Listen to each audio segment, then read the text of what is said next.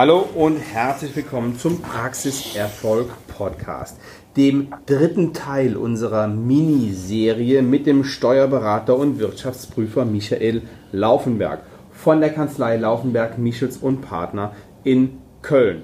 Das Thema heute ist Goodies für Mitarbeiter und wir reden natürlich über Personalkosten und über ja, äh, darüber, was am Ende rumkommt, wenn der Zahnarzt den Mitarbeitern ja, eine, eine Gehaltserhöhung gibt, was das für die Praxis bedeutet und was das für den Mitarbeiter bedeutet.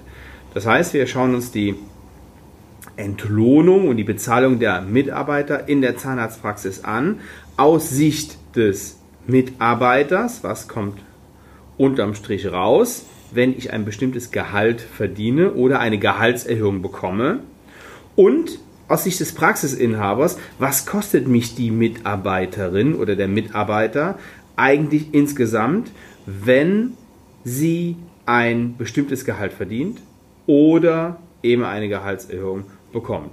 Und beide fragen sich, lässt sich da nicht mehr netto vom Brutto rausholen, was selbstverständlich gut für die Mitarbeiter und für den Praxisinhaber ist.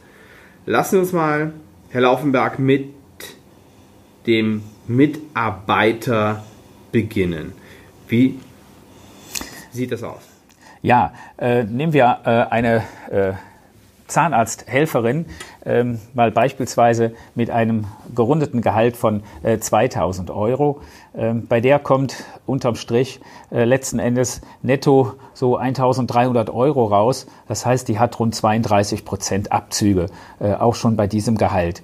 Äh, Wenn es denn 3000 Euro äh, sind pro Monat, die eine Zahnarzthelferin verdient, ähm, dann sind es schon 37 Prozent äh, Abzüge. Ja, davon entfällt in beiden Fällen rund 20 Prozent auf die Sozialversicherung äh, und die Differenz zu den 32 beziehungsweise 37 Prozent, das ist dann die Lohnsteuer. Also es ist schon äh, eine ganze Menge, äh, was da abgeht und ähm, das fördert natürlich geradezu den Gedanken heraus, mal zu überlegen, was, wie könnte man diesen Kreis durchbrechen? Gibt es nicht Zahlungen, die eben vielleicht sogar brutto für netto ausgezahlt werden können? Dann das wäre der Idealzustand.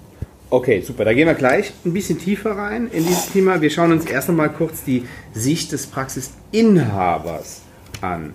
Ähm, das heißt, nehmen wir Beispiel 1, der zahlt der Mitarbeiterin 2000 Euro. Aber die zahlt er ja nicht, sondern die Mitarbeiterin bekommt brutto diese 2000 Euro, Herr Laufenberg. Ja, die 2000 Euro brutto äh, für den Mitarbeiter ähm, ist de facto äh, nicht alles, was der Zahnarzt für seine Mitarbeiterin zahlen muss, denn er muss ja noch die Arbeitgeberanteile zur Sozialversicherung bezahlen, die rund 20 Prozent betragen. Das heißt, der Mitarbeiterin, der 2000 Euro Monatsgehalt hat, kostet der Praxis schon mal 2400 Euro und wenn es denn mit 3000 Euro sind, äh, dann eben 3600 Euro.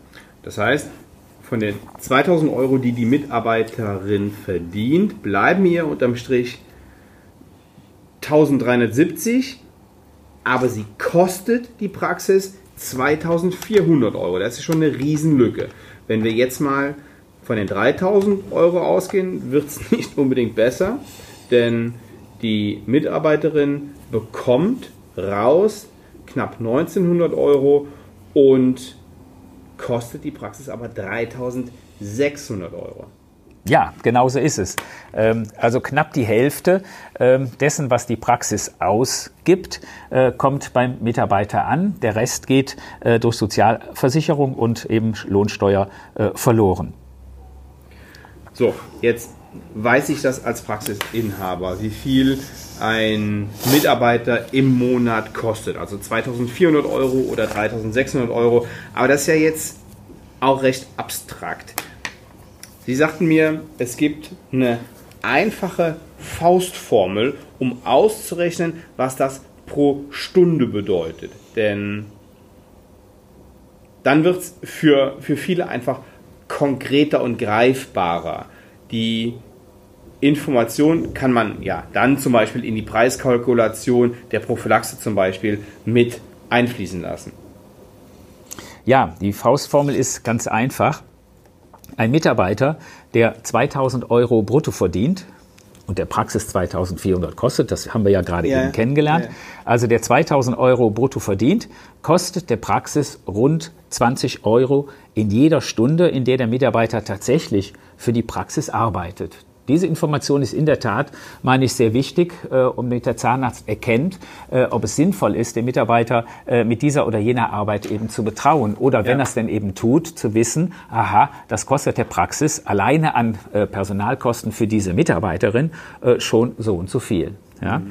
Ähm, jetzt bei 3000 Euro wird es Sie nicht wundern, wenn ich Ihnen sage, dass das dann 30 Euro pro Stunde sind, äh, aufgrund dieser Faustformel. Also immer ein Prozent.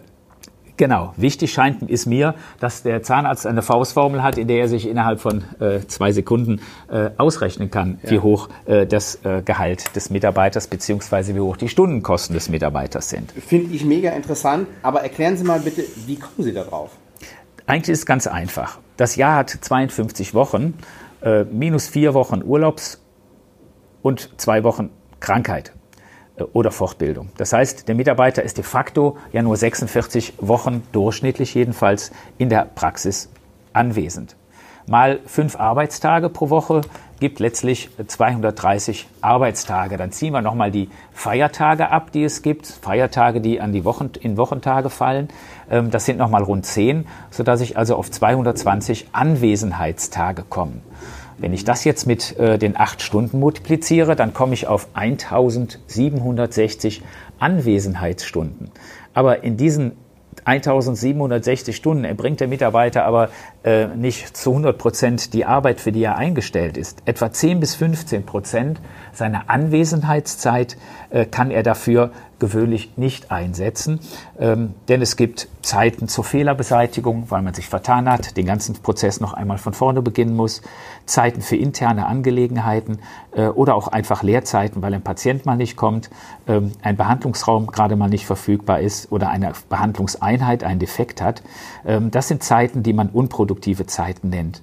Selbst wenn man hierfür nur 10 Prozent äh, der Anwesenheitszeit abrechnet, komme ich auf ein Stundenvolumen von rund 1580 Stunden, äh, die der, die Zahnarzthelferin äh, produktiv äh, an Arbeiten verrichten kann, für die sie eingestellt ist. Die Mitarbeiterin kostet 2000 Euro, das haben wir eben gesagt äh, mal 13 Gehälter oder wenn sie eben keine 13 Gehälter bekommt, dann sind es vielleicht nur 12,5, aber Kosten für, Wort, für Fortbildung etc.